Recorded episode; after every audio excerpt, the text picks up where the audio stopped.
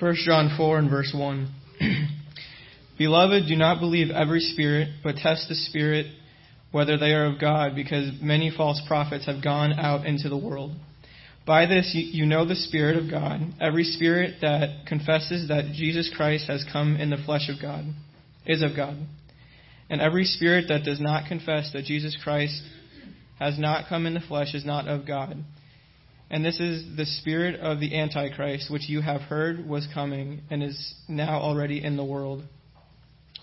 You are of God, little children, and have overcome them, because he who is in you is greater than he who is in the world.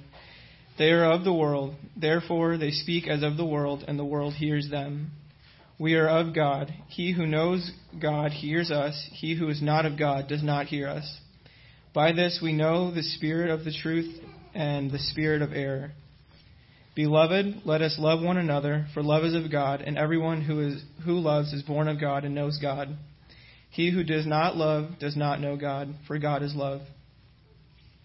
In this, the love of God, in this, the love of God was manifested toward us, that God has sent his, his only begotten Son into the world, that we might live through him. In this is love, not that we loved God, but that he loved us and sent his Son to be the propitiation for our sins. Beloved, if God so loved us, we also ought to love one another. No one has seen God at any time. If we love one another, God abides in us, and his love has been perfected in us. By this we know that we abide in him and he in us, because he has given us because he has given us of his spirit.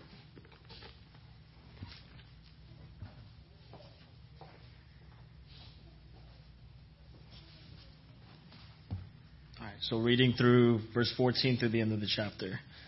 And we have seen and testified that the Father has sent his Son to be the Savior of the world. Whoever confesses that Jesus is the Son of God, God abides in him, and he in God. So we have come to know and to believe the love that God has for us. God is love, and whoever abides in love abides in God, and God abides in him.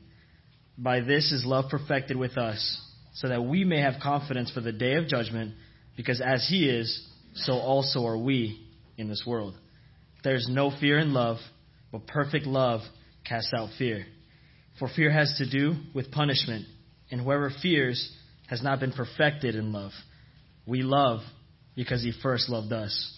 If anyone says, I love God, and hates his brother, he is a liar. For he who does not love his brother, whom he has seen, cannot love God, whom he has not seen. And this commandment we have from him whoever loves God must also love his brother. May the Lord bless the reading of his word. Amen. If I were to ask uh, the saints here, uh, those of us that are familiar with the Word of God, what is the love chapter of the Bible? I'm sure most of us would say 1 Corinthians 13, right? But 1 John 4 really is the love chapter because it's mentioned, love is mentioned many more times than in 1, in 1 Corinthians 13. I don't know if you noticed that, but it's mentioned some 20 times. The, uh, the word and its derivatives, that is. So but we're going to look at 1 John 4 this morning under these uh, categories. We're going to take the whole chapter in just a few minutes here and try to get through and see what the uh, Spirit of God would have us learn from 1 John chapter 4. We've already been through 1 John 1, 2, 3, and next week, in the will of the Lord, 1 John 5. But we're going to look at it in this uh, fashion. Truth and error, love and life, salvation and judgment, fear and torment. So let's get underway with the first one. Now, this is very important. We're going to look at it under these. Uh, this, the first category is truth and error. Now, I found this little thing on the internet that was quite helpful to me because it's very attractive. Because this is exactly what goes on when you hear that knock on the door, or, the, or you talk in the office with those that that uh, are, are have any form of religion. There's just a little bit of truth, but the overarching manner is it's falsehood. The overarching, uh, overarching fact is it's false. And we're going to learn this morning from this very first verse that there is godly discernment needed. We could look at the, the very uh, word that we looked at in verse 1. Uh, test the spirits, whether they are of God. Test all things and so forth. Let God be true, but every man a liar. So what the, the Bible calls us uh, upon us to do is to not to believe every spirit. You say, what do you mean, believe spirits? I don't, I don't see spirits. No, you don't see spirits. But what you see is the embodied spirits that knock on your door, that sit in your lunchroom, that meet at your workplace, and they have all kind of things to say about religion, all kind of things to say about Jesus. They're embodied spirits. Right? And the Bible warns us that there's the spirit of Antichrist that's in the world today, so we need to search the scriptures. And I want to say, when it comes to things that are true and false, there is a basis. There is a, uh, a, uh, a standard by which we judge the truth. Oftentimes people will say, oh, you can't know that. And oh, that's just relative. Well, it is not relative. The one who says, I am the truth, has revealed in his word that there are true things. The, uh, the Lord himself is truth. He stood before Pilate, the governor of his day. And he said, every, this is what Jesus said, everyone who is of the truth hears my voice. Now, a lot of people, let me just say this, the majority of religious people do not, and the majority of most people do not hear the voice of the Lord. I'll tell you why. No interest in the Word of God. That's how God speaks to us today. So beware. Truth and error, there is the true and the false. So we have a two-part test uh, in, in this uh, what is being said about Jesus and who is listening. Do you see that? Did you see that there in those verses? What is being said about Jesus and who is listening? Let's look at that. Verse 2, every spirit that confesses that Jesus Christ is come in the flesh is of God. Okay, now we know, we know that it goes beyond just the mere verbal expression, Jesus Christ has come in the flesh. Somebody could say that. And I want to tell you that when you oftentimes, when a Mormon will knock at your door, they're from the Church of Jesus Christ. They are. They're from the Church of Jesus Christ. But they don't confess what the Scripture says that Jesus is God manifest in the flesh, that He has come from God. You know, if we had time, we could go to Isaiah chapter 44. And there you will see a most astounding verse. Thus saith the Lord, the King of Israel, and thus saith His Holy One, the Lord, the Redeemer. Now, is there two Jehovahs? That's the Lord, the Lord, twice in a row. But you know what he says? I am the first and the last. And if you turn to Revelation chapter 1, guess who says I am the first and the last? Jesus. Jehovah of the Old Testament is Jesus of the New. So every spirit that confesses that Jesus Christ is not come in the flesh is not of God.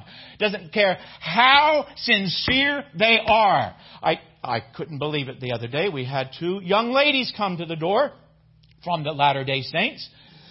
And they asked if they could pray with me. If we could have a word of prayer. I said, well, who are you going to pray to? Who are you going to pray to? Are you going to pray to Jesus? Well, who is Jesus? And, and I, just took the, the step to say, well, is he the spirit brother of Lucifer? I couldn't believe it. They agreed. I thought it was something they'd try to hide.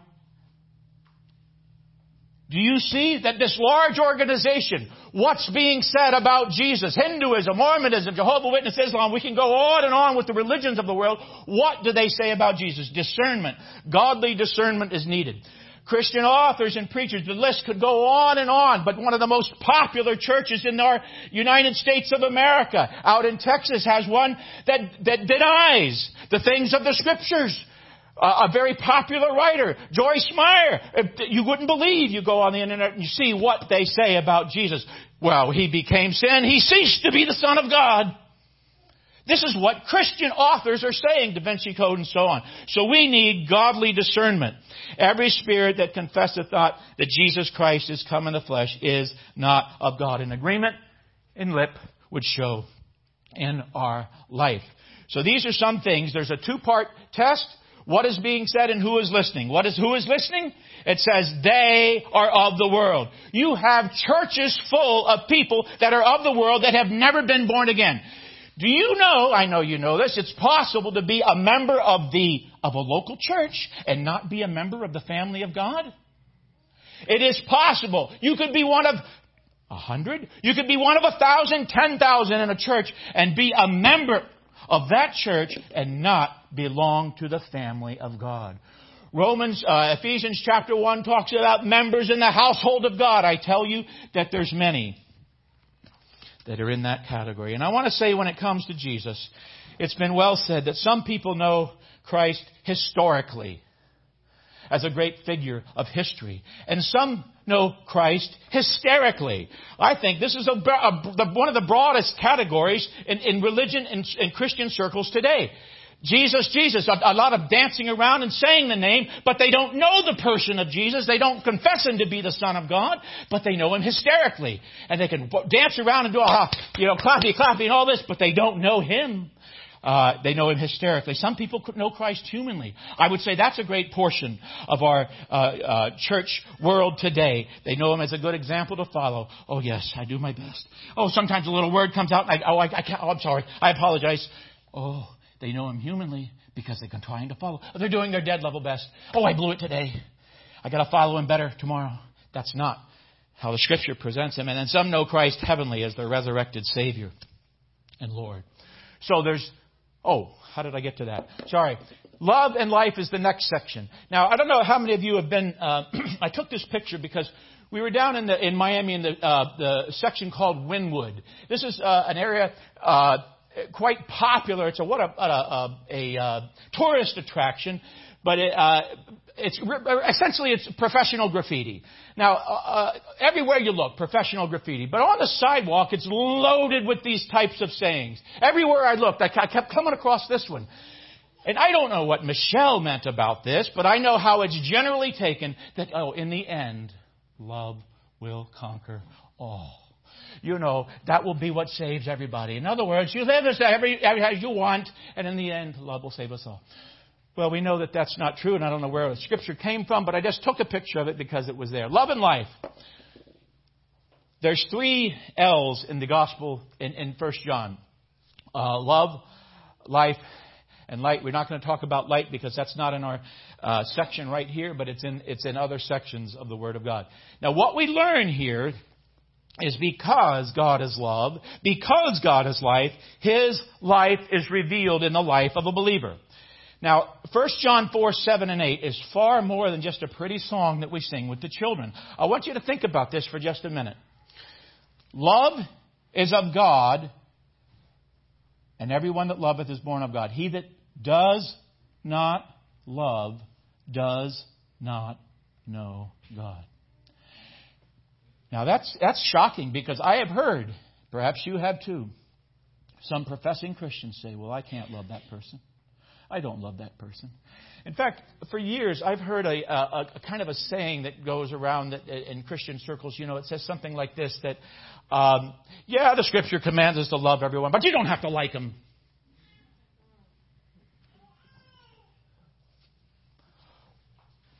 You judge for yourself from the Word of God. He that does not love does not know God, because God is love. The Bible says this. God demonstrated his love toward us in that while I was still a sinner, Christ died for me. If I fully understand, we're going to get to that, if I fully understand or, or on my way to fully understanding that and appreciate the love of God to me, I can certainly love that diverse brother or sister the one that I can't stand the mannerisms. They just tick me off, you know, the way they speak and the way they walk. And I can't stand it when they're in the room. I want to leave. What do you think you're going to do in heaven when they're there, you know? Have your own room? What is it like? Room service? No. He that does not love does not know God. Listen, we human beings are good at avoiding others. You know, I did, you know, I don't even want to shake that person's hand. I wouldn't touch them with a 10 foot pole. And they're a brother or sister in Christ. We need to beware that what the scripture says about love and life. Now, I can't, let me see what I did here. Oh, let me go back. Let me just say something about life before we go on to the next one. Life. I have physical life true. So do you. You're sitting here, uh, you're breathing, right? But the Bible says, watch this, in this was manifested the love of God, verse 9, because that God sent His only begotten Son into the world that we might live through Him. That tells me that before I came to know the love of God and the person of Jesus Christ my Lord, I was dead. I was disconnected from God. I might have sat in a church. I might have read my Bible. I might have tithed, but I was spiritually dead, disconnected from God, no life at all. But praise the Lord, God, the Bible says what He manifested, He evidenced, He declared the love toward us. He sent His only begotten Son into the world that we might live through him. Because we were dead, God sent his son. son. And next verse says, because we were guilty, God sent his son to be the propitiation. Now I know that's a big word. Big word. We've already heard it in chapter 2. Propitiation. God's wrath had to be satisfied. I was guilty. Have you ever thought about it that way? That when I'm born into this world, no matter how religious I think I am or how many religious things I think I do, I'm an enemy of God. I am guilty before the holy God. I am. But bless God, He saw me in my need. He saw me ruined by the fall, yet loved me notwithstanding all. He saved me from my lost estate. His loving kindness, oh how great. What love that God would show me. Why should He love me? I never can tell. Why should He suffer to save me from hell? Nothing but infinite grace from above could have conceived such a story of love. Why would He love me? You know, there's love stories in this world. They don't compare to the love of God toward a guilty, hell-deserving sinner. One who shook his fist in God's face. But He sent His Son to be the propitiation, the satisfaction for me, the wrath that was due me. Let's go to the next one. Salvation and judgment. We're just going to look at it briefly under these headings. A Savior required. Why is there a Savior required? Salvation. Well, why? Because verse 17 reveals to us there's a day of judgment. Listen to what the scripture says. I know we don't, we, you know, we're good at squelching, at suppressing the truth of God. Listen to what the scripture says. God has appointed a day in which he will judge the world in righteousness by that man whom he hath ordained. There is a day of judgment coming. We don't like to think about that, but there is a Savior required because that day of judgment is coming. Then there's a Savior revealed in verse number 14. We have seen and do testify that the Father sent the Son to be the Savior of the world. What a wonderful, wonderful truth to look back and to see when the fullness of time was come that this God revealed His blessed Son, the Lord Jesus. He sent Him into the world. You know, sometimes we get a little bit tunnel vision, don't we? We get a little short-sighted and we think our world is all there is, but we thank our God that there's a realm outside of our world where God dwells. The eternal God is your refuge, the scripture would go on to say. God is eternal. He is outside our realm, but he thought, was pleased when the fullness of time was come to invade, as it were, our little planet and reveal his blessed Son to us while we had a need. And then there's a Savior received. And notice it says in verse 15, Whosoever shall confess that Jesus is the Son of God. It doesn't necessarily say profess there is something quite shocking here. If we had time, we could go to Matthew chapter 7. It's, it's confess. Confess is agree. That I agree in my heart. I've agreed in the sight of God that Jesus is the Son of God.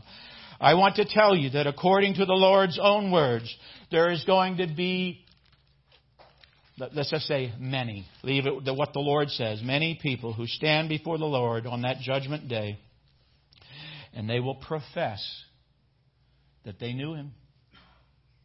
Because look what I did. I did many wonderful works. I sat in church. I gave money. Matthew chapter 7. Many will say to me, Lord, Lord, have we not prophesied in your name? And watch what this. I will profess to them, Depart from me. I never knew you. You know what that tells me? It's possible to have a profession a whole lifetime. That's what they had. A whole lifetime of a profession.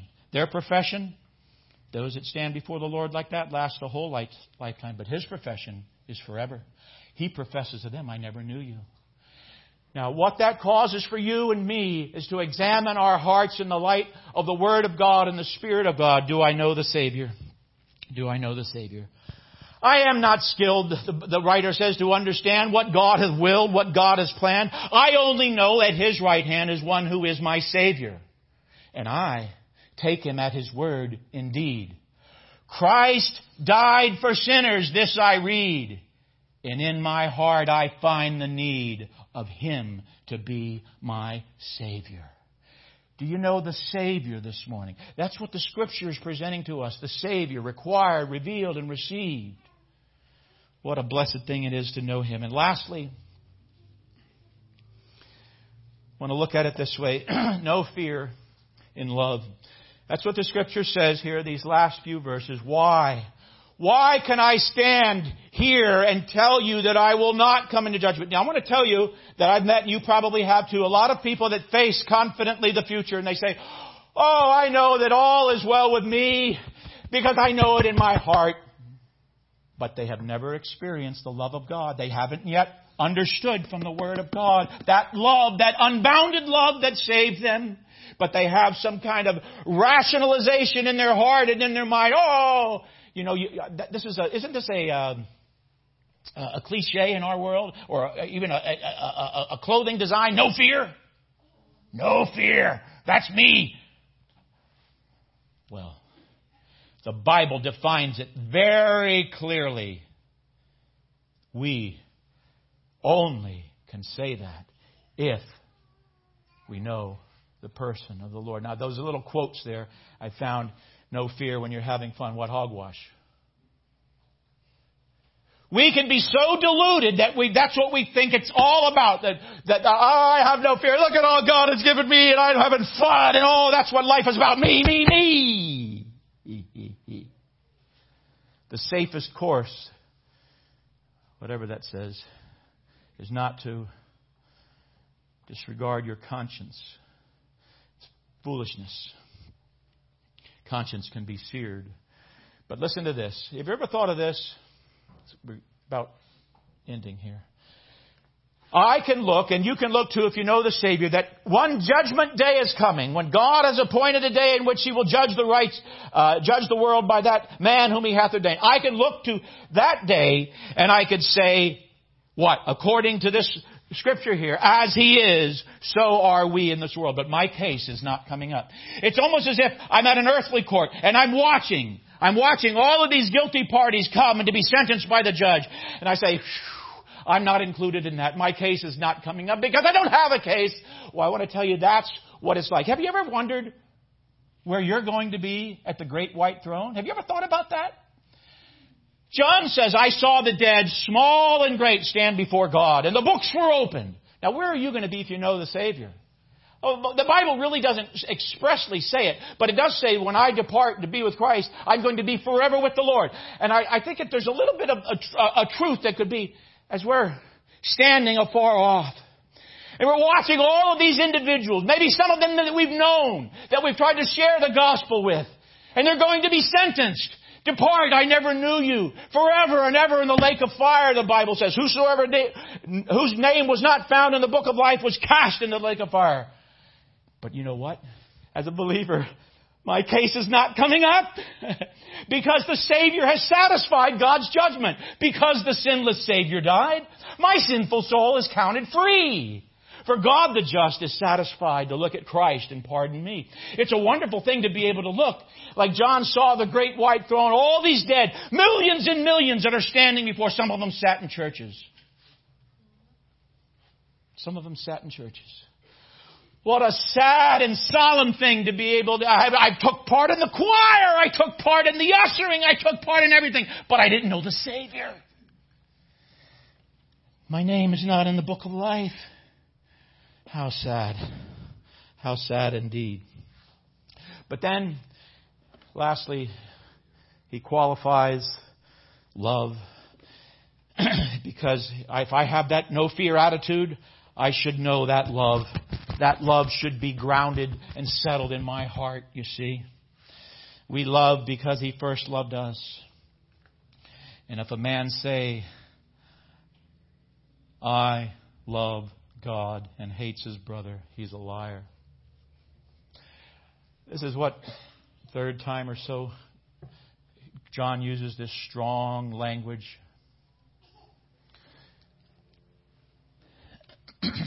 I want to tell you again that there are many, according to God's word, that sit in churches week after week after week and don't know the Savior, don't know the love of God, but profess they do.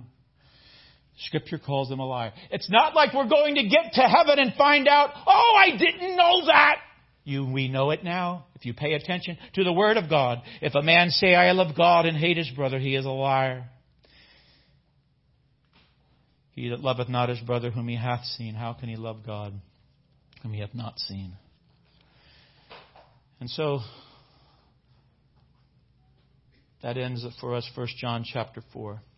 And these headings. We thank the Lord for the truth. Knowing that there's error out there, we thank the Lord for the truth. It should shake us to the very core because when we realize and get a grip on the fact that not every, even the world says don't believe everything you hear. And do I have a basis to examine what I hear is truth? I do, and it's not Google. It's the Word of God.